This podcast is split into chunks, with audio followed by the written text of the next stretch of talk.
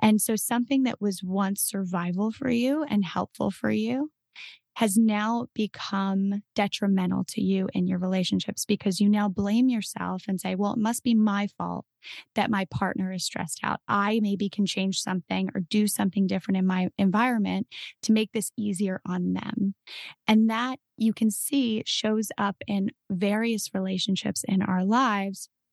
And it no longer serves you in the ways that you thought that it once did. I know you are doing the best that you can right now.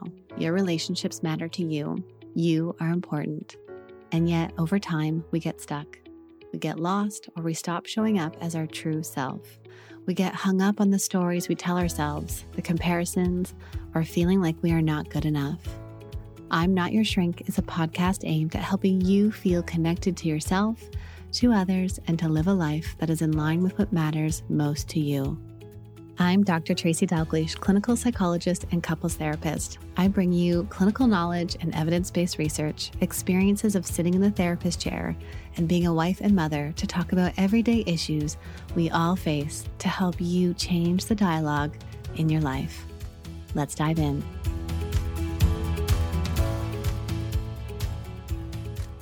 Today's episode is all about this pattern of how we understand the world. I absolutely love how my two guests today bring to life this oh so common tendency, which is personalization. Let me tell you, I know this journey. I know I've worked through this tricky thought pattern frequently before. I see it in my clients, I see it in those I love, I also see it with my children. So nobody's immune to getting stuck in this. And I just love how today's guests talk about it. So today I am sitting with Emmalee Bierly and Jennifer Chaiken, who are both licensed marriage and family therapists, co owners of the private therapy practice called The Therapy Group, and co hosts of the Shrink Chicks podcast. They believe in being down to earth authentic, and transparent, which are values they bring both to their practice as well as their podcast. Their mission is to make therapy more relatable and accessible, working to break down that clinical wall. Near the end of the episode, we talk about how you can practice depersonalizing in a tough moment. Now, knowing where we are in the year and knowing that we're approaching the holiday season, I want to make sure that you have the resources that you need to help you through what is for many people a tricky time. So I've put together one of my favorite packages just for you. I've never put this out here before, but I know it's one that is going to be so helpful. It is all about you identifying your triggers and also working with your nervous system. So I frequently teach this to my clients in my office, and it's one of my favorite master classes to give. It's one of my favorite webinars. So I have never released these lessons before, but it's a full webinar and special guides to help you tackle your triggers and I know this is going to help you show up more connected and calm within yourself throughout the holiday season. So, in these sessions, I'm teaching you all about the nervous system, how to identify the three states, and as well how you can shift from being shut down, being in that fight or flight mode, and coming back into that calm state. To learn more, go to my website, drtracyd.com forward slash regulate. That's R E G U L A T E to find out more about this special bundle that I have going on for you right now for the holiday season. All right, let's move into today's episode.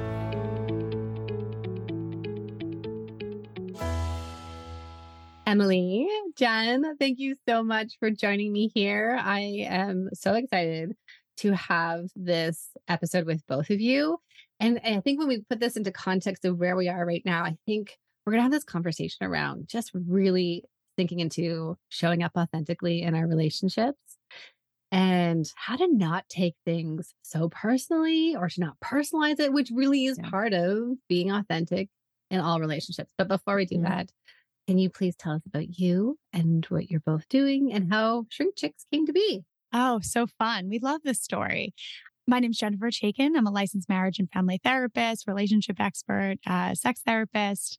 Emmalee is the same. Like we always say after we go back and forth with one another, we're like, I'm just going to repeat exactly what you said.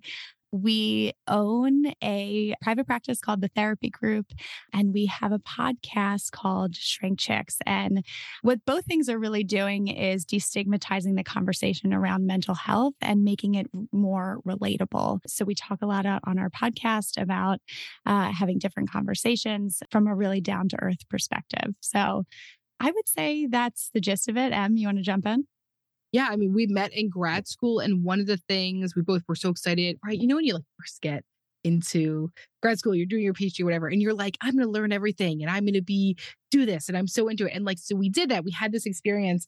And then I also had this experience of being in the program and feeling like couldn't actually say anything in the sense of I wasn't saying it right or I wasn't saying in academic mm. terms. And like mm. in general, I'm actually someone who grew up with a learning disability and never did great in academia, but I have like an unbelievable, right? Like emotional IQ and I'm great with people, but I never did really great in a traditional learning environment. So I get to grad school. Every conversation, you know, is like, well, to piggyback off that, or to circle back around. And I'm like, what are these words people keep saying? Basically, we were working at a community mental health place and we said, okay, well, let's start a practice. We didn't mean for it to be group practice at the time, but like our whole thing is I'm not going to use any type of psychobabble. Like everything we do, we're going to explain exactly what it means because we felt like there was a good amount of gatekeeping. And I had really felt that in my grad school experience. I walked up to Jen the first day of grad school. She was the only person who I felt like wasn't using these terms. And I said, You're going to be my best friend.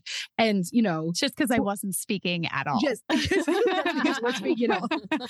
and 12 years later, we said, Let's keep having these conversations. And part of that is that the therapy world with stigmatization also sometimes leaves people out. Mm-hmm. And for us to use words and terms and help people understand things. Because I think sometimes when you're in a situation like this, people don't ask right? I would be using terms in the clinical room and clients would have no idea what I'm talking about, but they were too worried about what I thought to ask. Mm-hmm. And so mm-hmm. I think that there's something to being incredibly honest and down to earth and using right language that relates to people that's very helpful. And so that's what we started doing. And apparently people thought it was slightly entertaining. And, you know, Emmalee and I have also had our own experiences with therapists that felt too clinical and walled up. And mm. we were, as relationship therapists, we were getting this consistent messaging of the most important thing in therapy, the thing that is going to help your clients transform is the relationship that you build with your clients. And so we and were, yet here you were though having experiences exactly. of this divide and separation exactly yeah. so we were faced with this big conundrum you know and in grad school they said to us neuter yourselves what an image yeah, right. Yeah. And don't we, be too feminine. Don't be mm-hmm. too masculine. Yeah. Don't be too much. We were told to be careful about wearing dresses, like anything. And we were faced with this question of like, how are we supposed to really build these authentic transformative relationships mm-hmm. with our clients mm-hmm. if we can't be our authentic selves. And so that is what we set out to do was create a practice that allowed our clinicians to obviously have boundaries and not bring them, you know, like their own stuff into the room, but to be able to use their experiences to be able to be themselves, to be able to say like this is what I feel comfortable in and to really meet the client where they are and from a really down to earth place. And so that is what we set out to do right after grad school and since then you know we've we've gotten ourselves here. I'm so glad you're here first. Thank so thank you for joining me here and also having this conversation with me but also there's this piece here. So just to clarify we're talking about meeting clients where they are. So some clients do not want to know anything about you and yep, they don't yes. want you to enter into the room in any way. They want you to process it, work with them in that way, give you the skills and tools they need. Whereas other clients, and I mean, all people have this, it just depends on what they're looking for in that therapy period where a lot of stuff comes up for them just by sitting in front of somebody else. Yeah. And if your client says to you, I'm worried you're judging me. And if you immediately and only go back to them, what do you think that's about? What do you think into that for you? Right. That in some ways we actually, it's so human to be able to say, that, you know, that makes sense. Right. That makes sense that you're doing that. And also let me disprove that, that there's no judgment coming from me. In mm-hmm. fact, I mm-hmm. think this blah, blah, blah, that, right? Yes. And what we very much believe is like the isomorphic nature of your relationship with your therapist, that you take that mm. out into your relationships in the world. Yes. And if as a therapist you don't meet the client in that way, then it's hard to make that transition, right? Like Mhm. how are we helping our clients to heal in the therapy room so that they can bring that into their relationships Mhm. outside of the therapy room? And if I just go to a client and say, "Well, what does that mean to you?" right? Mhm. Like that's not something that's going to help you really work on some of the stuff that's coming up Mhm. in your relationships that you can take outside of the therapy room.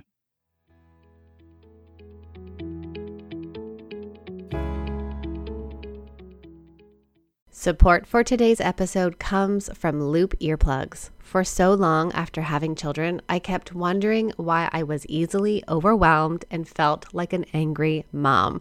The noise from the kids, the dog barking, and the sounds around me from everyday life.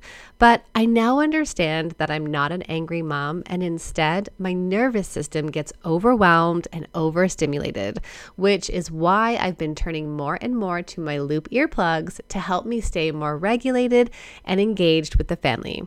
I'm using Loop Engage to help dampen the sound around me. And these Loop earplugs allow me to still be with every beat and conversation. I still hear Greg, I can still hear the kids.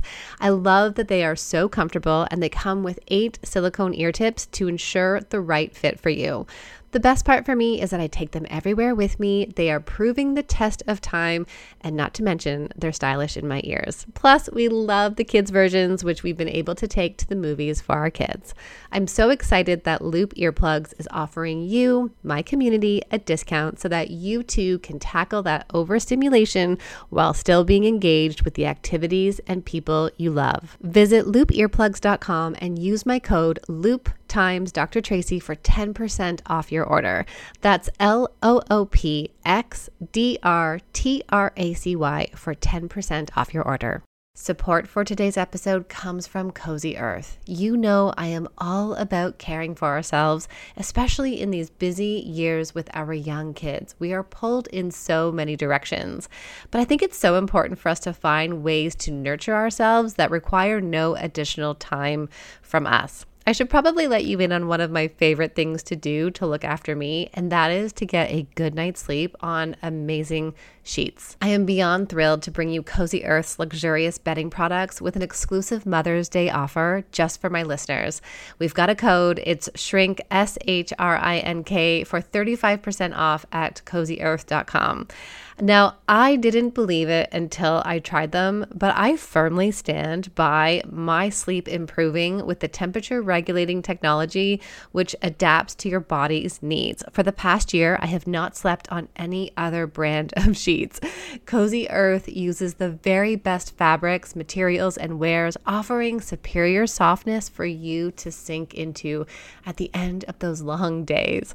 I look forward to getting into bed, and we've been loving the sheets for over a year, and their sleepwear is so unbelievably soft and it's made with such great quality. But the best part is that if you're worried about commitment, enjoy a 100 night sleep trial and a 10 year warranty on all of your purchases. Head over to cozyearth.com and use promo code SHRINK for an exclusive 35% off and give the luxury she deserves with Cozy Earth. Support for today's episode comes from ZocDoc. We all know there are things in life we have to compromise on, like the right way to load a dishwasher or whether those socks are going to stay on the floor for a week. Okay, in all seriousness, but when it comes to your mental health, there is no compromise. So we don't need to go back to that one therapist or one physician who didn't align with what we need just because they're available right now. We don't need to compromise on the care we need for our overall wellness. Instead, this is where ZocDoc comes in. This is a place where you can find and book hundreds of types of doctors, including therapists, psychologists, and psychiatrists. And you can find someone who will make you feel comfortable, listen to you, and prioritize your well being. ZocDoc is a free app and website where you can search and compare hundreds of types of patient reviewed in network doctors, including mental health providers, and instantly book appointments with them online. You can search by location, availability, and insurance. Go to ZocDoc.com slash INYS and download the ZocDoc app for free. Then find and book a top rated doctor today. If I needed this app, this is one that I would be going to. That's zocdoc.com slash INYS and get the care that you need today.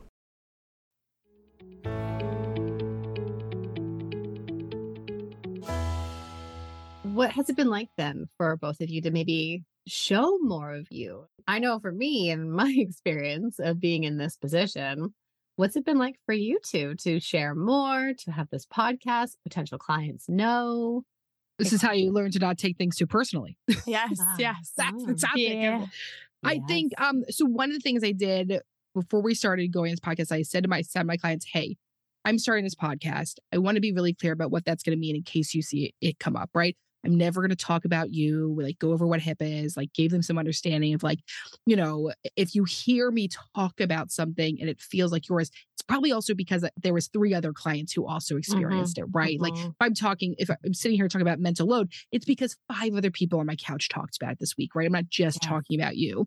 And so, one, I was like very clear about like, this is what this is going to look like. But then this other thing started happening. So I said, like, you don't ever have to listen to this, or you can listen to it if you want to bring it to the room. Mhm. And here's what started happening clients kept coming in, and all of a sudden they were bringing up things they never brought up before because they heard Ah. me say it. because they And- heard you. They Mhm. heard me say it, or they started saying things like, I didn't know you also experienced this. Here's the other part of it. And our work started getting deeper and it started getting more relational. And this is Mhm. something all of us experience right when you go to school is that don't ever do this. Mhm. Mhm. And now so many of us that are putting ourselves out on social media are having a very opposite experience. Now, the people that have had a very negative experience, one, are really never my clients. If there's anything my client brings up, that's something that we've had a relationship for a very long time. We talk about that. But people get mad. Somebody wrote a lovely comment on a video the other day that told me to get back in the kitchen. So people are going to respond to you in a lot of different ways when you are very honest. Mm. Okay, I want But to it's pin that for Mhm. yeah, they're going to respond to you when you're very honest. So I'm having the same experiences that showing up on social media, sharing this moment where I'm like, I'm not a good mom. I'm overstimulated. I can't do this. And, you know, same thing. When I say a client, it's like clients, Yes. right? Yes. Um, but comes and is like, wow, I didn't know you were, you struggled. And the walls just came down. And mm-hmm. there was so much interpersonal stuff that was happening between us that we got to work. And and in a way, right, we are their first relationships where we, we become the safe, the reparenting place where we get to be the secure person for them. And they've got to try all this stuff here with us. So then they get to go home with their partner, with their mom, with their friend, with their kid, and then try it there. And it's so cool to see. And same thing for both of you. In 2006, our professor in the first week of school said, make yourself non-existent on social media. And so what did we all we all went home and it's like T Lynn on Facebook or like Tracy L and it's not my last name, right? Right. Or like, you know, then I like did some kind of format of like my husband's last name, even though it's not mine, right? to hide ourselves. Yeah. And so I know you've had that experience of stepping out of what the indoctrination has been, right? It was truly shocking how at least for me that it like really deepened the work there was something about you know it ended up being the client's decision whether they wanted to engage with that or not right Mhm. like whether they want to know more Yes. and as we said earlier like there are clients who that's it's really helpful for them to know more and to be Mhm. able to open up in that way but emmalee and i had to do a lot of like unlearning of okay you are allowed to disclose some of these things you know and i think one of the things that is really helpful is coming from a one down position where I think in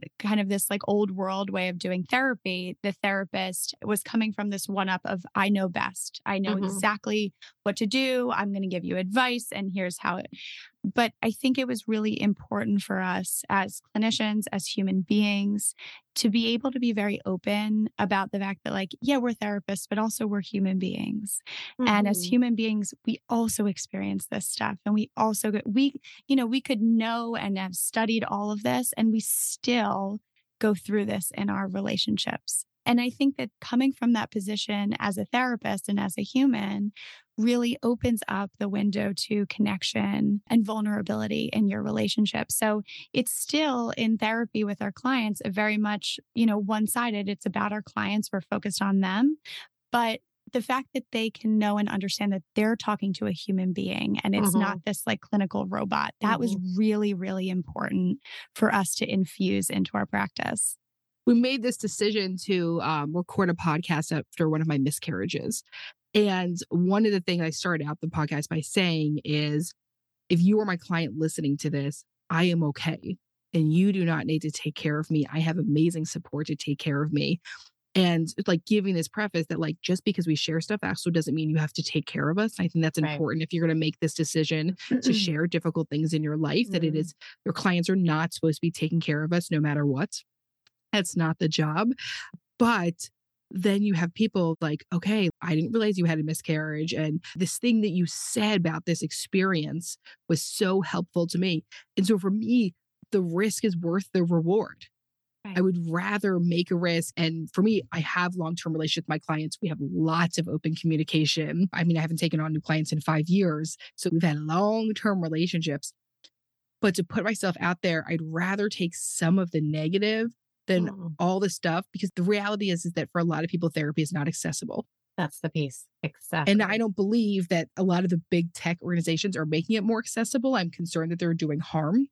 And so for me, I'd rather put out a ton of free content that I can because that's one thing I can do in this profession. Mm your missions align with mine as well. It was the exact reason why I started this podcast. It's yeah. the we are in our therapy rooms, not accessible to everybody, and let's reach more people so they can take some of those skills and tools into their life because we are talking about mental health. We are talking about how do we live a meaningful life. Okay, I'm going to transition into this personalization thing. So, what does that look like? Let's just even paint a picture. How does that show up for people if someone is taking something personally? So, the way it can show up for people is that if you're going out into the world in your relationships, that the way in which someone else might be reacting to something or the way in which someone else might be activated by something or shut down by something is that we feel we must have done something or we're taking responsibility for the way in which they are reacting to it. So that's an example of it. You know, as we were talking about, it might show up on social media with someone saying, get back into the kitchen and me feeling, oh, wow, like I must have done something wrong or I must have, as opposed to, oh, well, that's that person's perspective. They're coming from a completely different view. And so it's basically taking other people's reactions in the world and saying, oh, this must be my responsibility to take this on. A perfect example of this, I use this with Emmalee and she hated this when I brought this up, but I'll do it anyway. If we have a party, she usually hosts parties at our house. And, you know, she is the best party planner. She thinks of everything mm-hmm. as opposed to me. I'll bring like Tostitos, chips, and salsa to a party. Like I'm the worst. Anyway, so, but at a party, she will always be like, I want everyone to have fun. Like I want to make sure everyone has a good time. And it's a perfect example, something that, like, of course, we all feel that way when we have a party, right? We all want everyone to have a good time. But in the end, we don't actually have control or responsibility over how anyone else feels at that party. Mm-hmm. You could throw the best party. You could get the slip and slide. You could get the, the ice cream truck. You can get everything. If they are struggling with something in their own lives, they're not going to have a good time at your party. Yeah. Mm. There's so this, it's like desired outcome, eh? In some way, when, when you yes. use an example, it's like I have an expectation or I have a need, and then if it's not met, then that's sometimes when that personal. It's it's like something about me Yes. Yeah. And I think it's a false sense of control, right? So, mm. like, here's an example. So, mm-hmm. we'll do these two little ones. So, I'm walking by a group. This I'm like, yep. Anyone ever like feel scared to walk by teenagers? Like, I walk by a group of teenagers yes. and I'm like, yeah, they are gonna bully me, right? like, you walk by. I'm at the mall. I walk by and I'm like, hide for the hills. Yeah. Um. So, right. So I walk by. Don't make eye contact. for some reason, teenagers are the scariest sect of humans. Um. So I walk by and they're all laughing. Now they're laughing at a TikTok on their phone, but I'm like, oh oh, they're laughing at me because I'm like, you know, a feeling like this mom who's not cool anymore or whatever, right? Has nothing to do with me. But but, we, but our minds believe it's us. Believe it. And so there's also this false sense of control that if I can know what people are thinking about me mm. negatively, then I can change it. It's not like I'm going to go walk down the mall corridor and go buy some Heelys and do like a kick flick and be really cool. That's not going to happen. But in my head, I'm like, well, what can I do to like impress these people? And we do this across the board, right? So I'm taking an example of, of strangers, but let's say that your boss comes in and they had a crap morning and they get upset with you about something. So, one, okay, it's important to hear feedback. We want to hear constructive criticism. We want to hear feedback, but to take it and have it into this thing of like, I'm bad, right? Mm-hmm. So then mm-hmm. that takes us into the shame spiral. Yes. I use the, and when I do workshops and talks, I bring my kids um, block. We all had this as kids, and all of our kids had this, which is the, you know, you've got the shapes on the top, you have the square, the mm-hmm. circle, mm-hmm. the star, right? The triangle. You have to put it in and match the block. And so it's kind of like this outside experience or even an internal experience. I almost want internal, external in the world, but between you, right? Between us right here. You take this block and someone's passing you a triangle, but then you put it and it's always a circle right? It's always about you. Mm. It's always this view that somehow you're defective and that you're not enough. They're going to reject you. There's something wrong with you. And it's always going into this core bucket of I'm not worthy. There's something yes. wrong with me.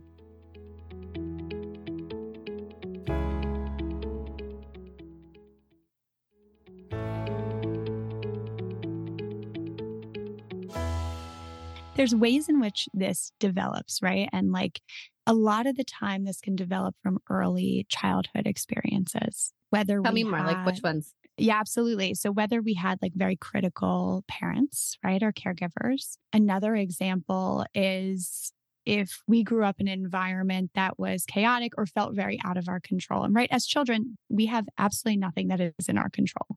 Everything is out of our control. And so, but if you're growing up in this chaotic environment, or uh, let's say your parents are getting divorced, right, that kids develop this very specific survival mechanism of, well, if I put this on myself and I blame myself for this, then maybe I can change something about myself to change the situation, to feel like I have more control over what's happening in my environment.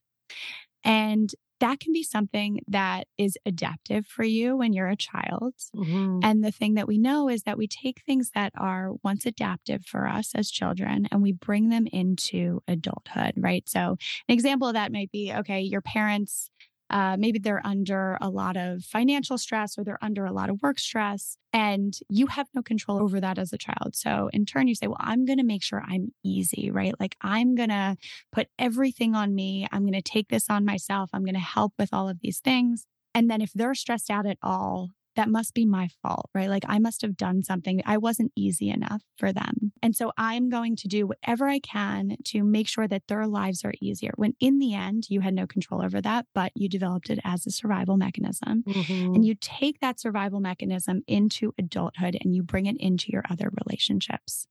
And so something that was once survival for you and helpful for you has now become detrimental to you in your relationships because you now blame yourself and say, well, it must be my fault that my partner is stressed out. I maybe can change something or do something different in my environment to make this easier on them.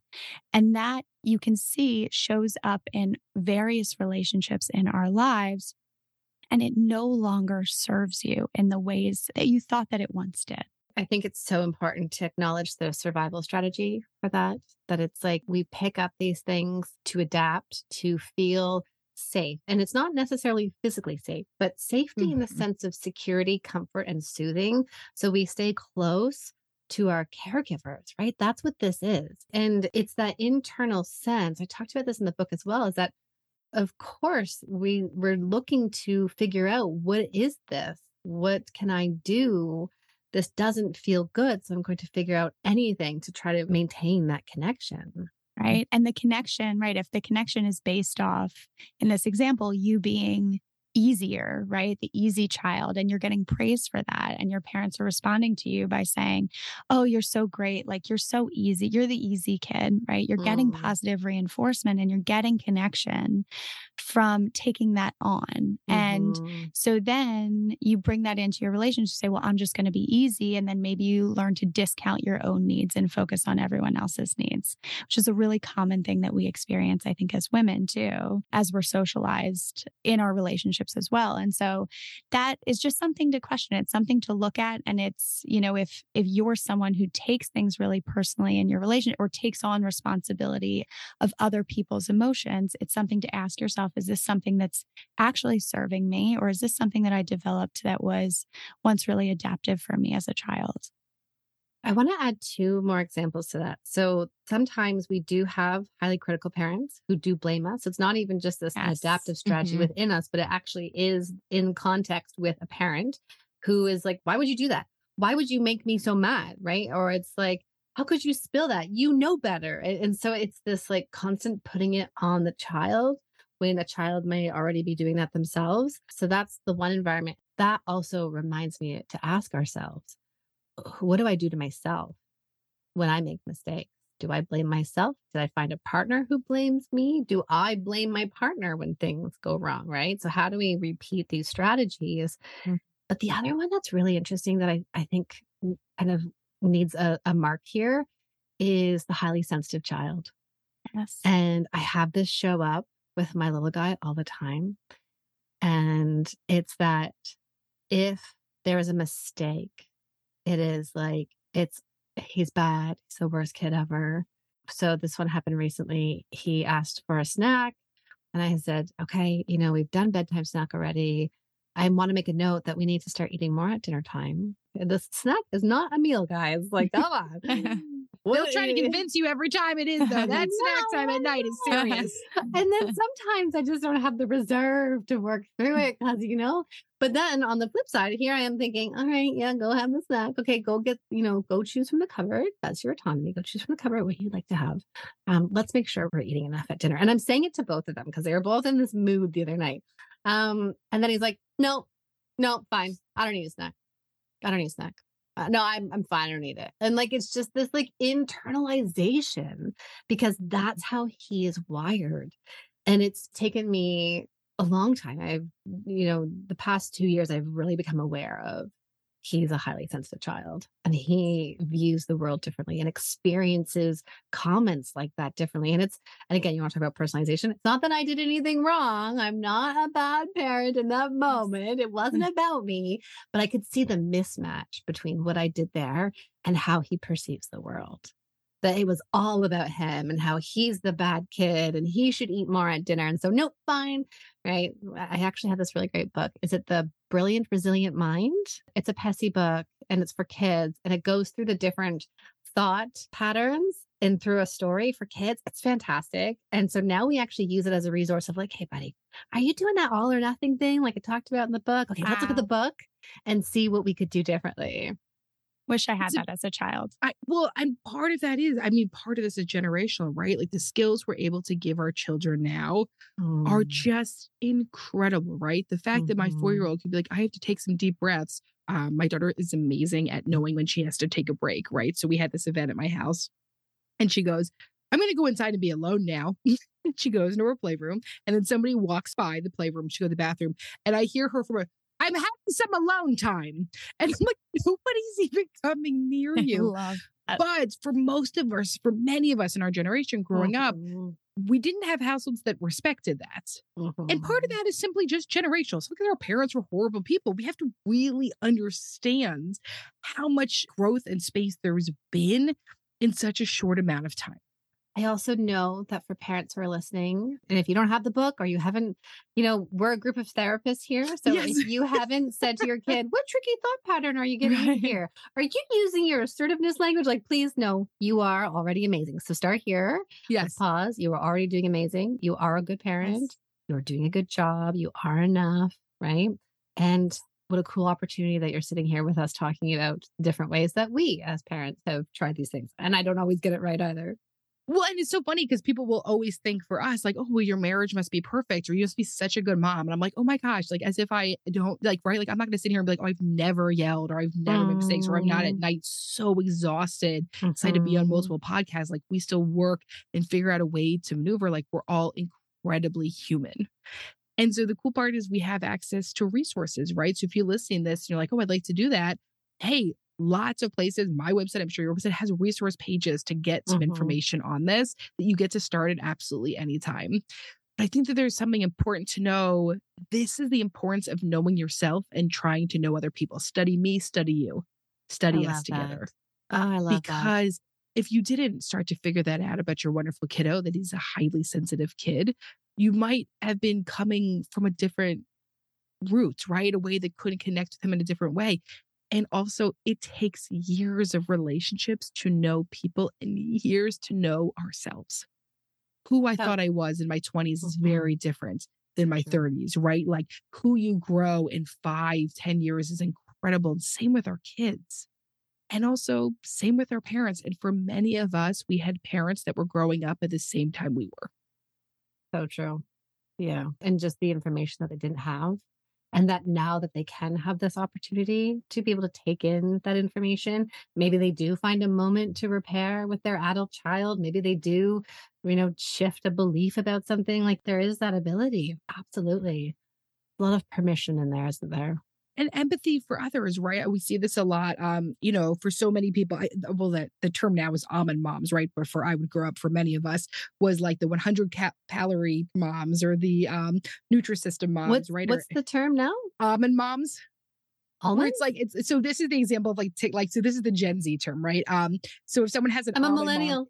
yes, I know, I know, me too, She's me a- too. We had to learn this. We had to like stick with the times, right? Okay. So um, so that's what I mean. Like for our moms, it was like the Weight Watchers moms, but Yes, for everything for- was low calorie. Exactly. Yes. Low calorie, 100 calorie packs, no fat. Right. So for now, Gen Zs will be like, um, oh, my mom had like a had a handful of almonds at lunch. She's not hungry the rest of the day. An almond mom. Oh, And so- interesting. Does that make sense? Right. Yeah, And al- so- almonds got me through grad school though, because like I always had a baggie of almonds. Like Yes. y- you know, you don't want a hanger to attack you in right, the middle absolutely. of your It's Yeah, no, it's supportive diagnostic throughout your day. Absolutely. So right, but so for so many of us, right? So for me growing up, my mom was always on some type of diet. Yeah. And my mom's mom was always on some type of diet. My mom's mom was a teacher in New York in the 1920s and had an experience. My mom has this memory of going with her mom to go to the school board like area, and her, her mom got weighed before, weighed before she started the school year, weighed on a scale. Uh, as a kid or the weight? adult teacher. No, the adult teacher, the adult teacher got weighed before she started my grandmother. My mom has this memory in her brain. My mom and her mother were both on diets their whole life. So when I started on a diet very early, I could have a response. Yeah, I can be angry at my mom. That's valid. I could have those feelings around it. And I also look multiple generations back Mm, and understand that people are products of where they came from. And I'm not saying that hard feelings are not legitimate, but I could take it personally, my mom's experience, or I could look and say, wow, what chance did my mom have? Yeah. What chance? What chance did she have to escape diet culture? She didn't have any, she didn't have like, you know, dietitians dancing to a TikTok saying diet culture is bad. She didn't know that word didn't exist. And so when we talk about this idea of not taking things personally, one of the things we really believe as systemic therapists is understanding generations back oh, of where people were coming oh. from. I think one of the things that we often see is when we are working with clients to help them understand, like, what's the root of this? Like, where did this come from for you? Is that there's a large struggle in, okay, if I understand this about my parent or my caregiver, then it must be that I'm saying something bad about them in some way, that it has to be one or the other, as opposed to that you can understand these things about your parent or caregiver maybe how they weren't helpful for you growing up and at the same time understand that they're human and that they are a product of their own environment and how it got passed down generations and i think so often we see that people feel like oh it has to be one or the other right like it's Mhm. either um i you know say they were all good or all bad as opposed to no this was hard it would have been really helpful for me to have something different in my environment like that would have really helped me and at the same time i understand that they were doing the best that they could let's stay with this example. So I'm even thinking of, um, you know, you you go to the holiday dinner that is showing up the next few weeks, and you have many times said, "Mom, we're not talking about my body. That's off the table, or it's not the parenting strategy we don't want to talk about, or don't ask about this, right?" And then what does mom do? She brings it up. As a gift. You're going for seconds, right? Or you know, you guys still sharing a bed, you're still nursing, whatever it is. Okay. So then there's that layer. It comes in, right? It's personal. It's about you. Mhm. What do we do? Walk us through that. you betcha? My response is you betcha I'm going for that second plate. You betcha I'm still sharing that bed. You betcha I'm still breastfeeding. You betcha. So, your, so one of the your response is like a, I do me. That's, yeah, right? Like, yep. So if, I, Moving if I've already set the boundaries, if I've already Mhm. set the boundaries, so here's what I would say. The first thing I would do is set the boundaries. The example you used is I've already done this, right? So Yeah. I would say my first step would be, mom, we don't talk about this in front of the children. We're not going to comment on what anyone eats. We're not going to comment on anyone parenting. That would be step one. After Mhm. somebody doesn't respect that, But mom I'm says gonna- you're so sensitive. Oh, come on, Emmalee, you're so sensitive. I guess so. Ah, so so To this so- subject, right, right. I guess so. So you just to demonstrate this, because also people aren't going to see this; they don't see your face. I think what you're doing though is your fence is closed, Mhm. and it doesn't have any like it's we've closed up the fence because you're not going to take this in. But for so many of us, our fence is wide open, and especially when we go for family holidays, you know, yes, people change. Most likely, we can see that our parents are going to behave in the same way. Not just parents, but relatives, family, because we, you know, behavior tends to be consistent. But we always have a choice of how we show up. So, are we're going to show up and be open and take everything into us, that personalization, or do we have to ask ourselves, how am I going to show up here? When people talk about boundaries, they have this idea that it's hard outside, soft inside. Hard Mm. outside, hard boundaries. No, mom. Mhm. It's one of the most helpful things is switching that. Hard inside, soft outside. So the hard inside is I know who I am and I know what I want to do, whether it's have that second portion, whether it's sleep with my kid, whatever it is. The soft outside is, yeah, this is the decision that I'm making. But when we're first, especially when we're first starting to learn about boundaries, we have hard outside, soft inside. So we act like it's hard and then we're like totally crushed and sensitive inside and we take it Mm. home with us. So, what would it be like to harden my inside? Who am I? What are my values? And soften the outside in the interactions? I was just going to say, I think a big piece of this too is understanding that person that you're setting a boundary with in this example, like your mother, that she is coming at that from her own perspective and from her own views, her own beliefs. You know, growing up in that household, right, you were very much connected where you learned the beliefs that your mother had. You learned the way that she thinks, you develop that, right? Like, I'm going to start to think in that way, or I'm going to, as you grow up and you start to differentiate yourself from your parents, you get to decide is that actually what I believe about myself? Is that actually how I want to function? Is that how I want to raise my kids? And so, I think when we're, you know, differentiating from our parents and developing our strong sense of self of like, no, this is what I believe, this is how I feel about the world, and this is how I see things, and start to understand that your mother, even though she's making those comments directed at you, are really about her and the Mhm. way that she grew up and the way that she Mhm. learned to look at the world. And once you can start to make that separation between no, those are mom's beliefs and here are my beliefs, and they're allowed to be different. And that allows me to be hard on the inside, soft on the outside, because I can trust and feel really rooted in what my beliefs are and how I see the world and how I want to raise my kids in this example. I know that's so hard for people to do is to Yes. to have their feet firmly planted and say, I'm okay. I get to have my own thoughts and feelings. And they're allowed to have different thoughts and feelings, right? It shows Mhm. up in our romantic relationship as well when our partners are in a bad mood and we take it personal. And the other piece in here, too, I think we really need to call out is that there's this idea often that when I state a boundary, that means you change. You will always change and meet that for me. When, when we're talking about boundaries, it's not at all about what the other person does.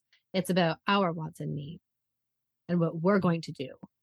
So, as we talk about coming up on the holiday season and some of these meals, people so often are like, oh, I'll take care of myself afterwards. Pre care, Mm. preventative mental health care matters. If Mhm. you know that you're walking into what may be a difficult situation for you during the holidays, how are you going to take care of yourself beforehand, not afterwards when it really falls apart? Even during the dinner, somebody makes a comment to you, you stand up for yourself. Go be like, go, I'm gonna go take a walk outside. You know, you pretend you smoke cigarettes. You're like, I gotta go take a break. Um, walk outside. Um, but you are allowed to step away. You're allowed to take time to ground yourself. You're allowed to go to the bathroom and listen to music to soothe yourself down in that moment.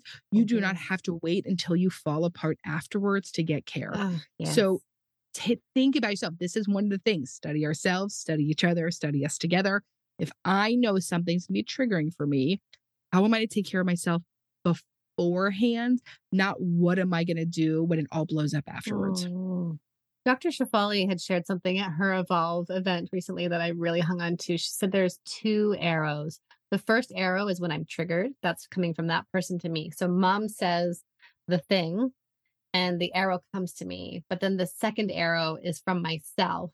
And then I put it into myself instead of being able to be really curious about that first arrow, we've then given ourselves these two arrows. Mm. I might be botching that a little bit, but it is that piece though, right? We don't get to control that first arrow coming at us, but we do get to control the second arrow and yes. then what we're going to do in response to that first one. I thought that was really powerful when we start to kind of pause and think about like, it's not just what they're doing, but it's then what we do in response to that. Yes. And I love that kind of visualization of it. I think it's so helpful. And, you know, kind of what we were saying, if your mom's making the same comments every single holiday, chances are she's going to make those comments again, right? Mm-hmm. You can keep setting those boundaries. But in this preventative care that we're doing, you can prep for those comments, right? What do I want to do when mom ends up repeating the same thing? It would be great if she listened to my boundary that I said, you know, hey, can you not make these comments? Can you not comment on my parenting? Can you? That would be wonderful. However, there's a high chance she might repeat the same comment. And so the question is, what do you want to do with that? How do you want to respond to that? And to really prep for that in a way that helps you stay grounded within yourself and work on responding instead of reacting. Let's break this down. How do we step out of reacting and into responding? Yes, great question. So the reaction is coming from a place of pain, a place of hurt, right? It's coming from an emotional place. Um, and it's likely that these comments that have been made in the past, they have brought up a lot of pain, a lot of anger, a lot of hurt for us.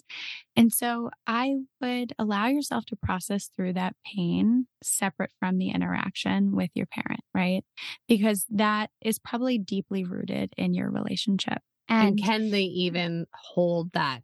Can they even like understand your pain and hurt? Right and they may not be able to, and nor might it be the mm-hmm. time, right? Like Ex- you're putting mashed potatoes on your plate. Exactly. Like, Don't you see how painful this is exactly. And you know what? Your parent doesn't have to be involved in that process in order for you to work through that it would be great, right? Like an ideal world, it would be wonderful if they could say, I completely understand how that would hurt you. And that's coming from my own stuff. And that would be ideal. However, a lot of us don't get that. And so the thing I want to normalize is that you can work through this, whether it's with a therapist, whether, you know, it's you doing your own work, listening to podcast, you have the capacity to work through this for yourself so that you can really build on that sense of self and that self esteem for yourself that maybe, and give yourself the things that maybe you didn't get growing up. Right. That's where a lot of the reparenting work comes in. So when that reaction comes up, it gives you a sense of like, this is a pain point for me. And so you might want to look back and say, like, when are all the times that I've reacted in the past? What did that look like? And what was going on for me at that time? Right. So look at the pain points, look at the triggers that come up for you. Then to do that preventative care beforehand, right? It's inevitable, right? That mom might say something again that's going to trigger me. This has happened over and over and over again every single year. And so, what do I want to do in those moments that I can hold myself and say, oh, like that feels painful, right? Acknowledge the pain that you're feeling and say, what do I want to do with this? Right. Do I want to do the same thing by like yelling at mom? Do I want to do the same thing by storming out and leaving? Or do I want to say, listen, like, I need to take a step away and I need to really respond to this as opposed to react to it. Mm. Because in the arrow example, right, you get to decide what you do with your arrow. And to make it more of a choice rather than a reaction, that's really the key. So, creating space between the emotion and what you do with the emotion in that example can be really, really helpful. I love this piece here that I think is so important. What we're all saying throughout our whole time staying together is the sense of agency. Yes. And I know this piece, I see this on social media. I see this in interactions with some of the younger people and some of the language, the pop psych language that goes around is that a lot of people are stepping into this feeling more like victims. Things are happening to them. And what we've talked about today is the sense of agency. You are not the child anymore. You do not have to do that thing to stay safe and connected because you know how to connect with yourself. You know.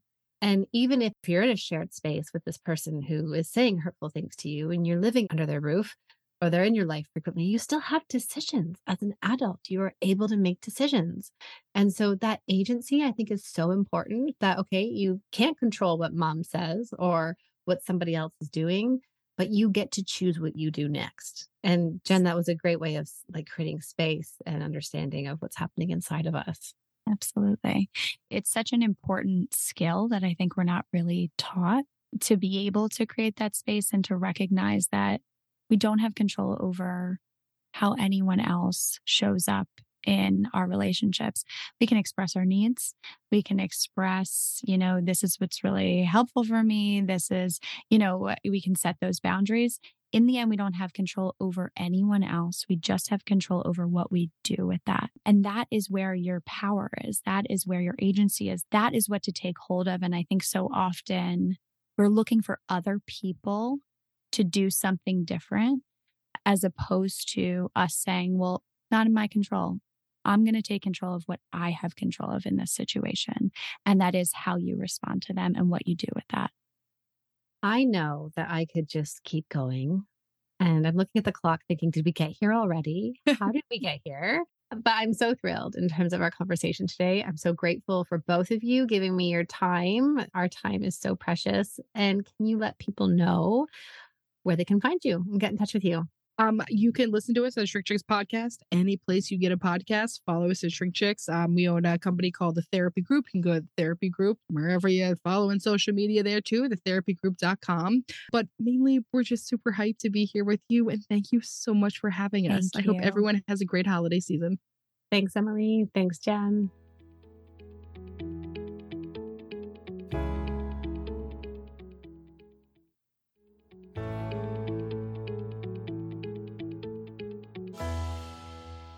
Thank you for joining us on today's episode. Don't forget to like, review, and subscribe to the podcast. Also, did you know you can submit your questions to me to be answered on episodes? You can do this on my website, drtracyd.com forward slash podcast. I love getting your questions because it brings to life what we in this community are struggling with.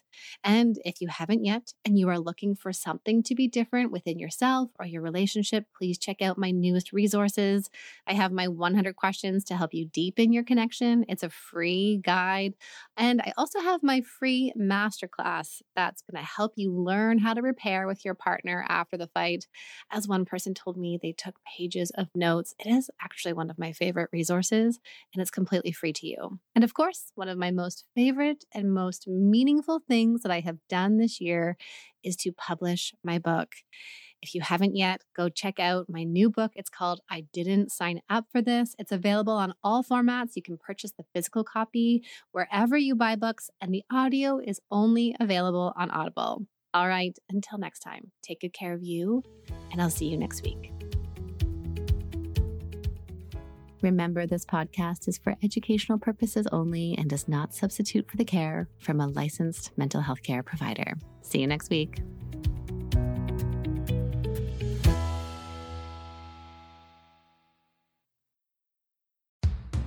What's up, guys? I'm Gabrielle Stone, host of FML Talk. After being love bombed, married, and cheated on, trust me, I've got some perspective on love, heartbreak, trauma, and healing. FML Talk has become weekly therapy for my listeners, where I give you a safe space to heal with, of course, a few F bombs thrown in fun girl talk episodes, solo episodes that will guide you on your healing journey, and guests with stories that will leave your jaw on the floor. Grab a cocktail and come hang with me every Wednesday on FML Talk.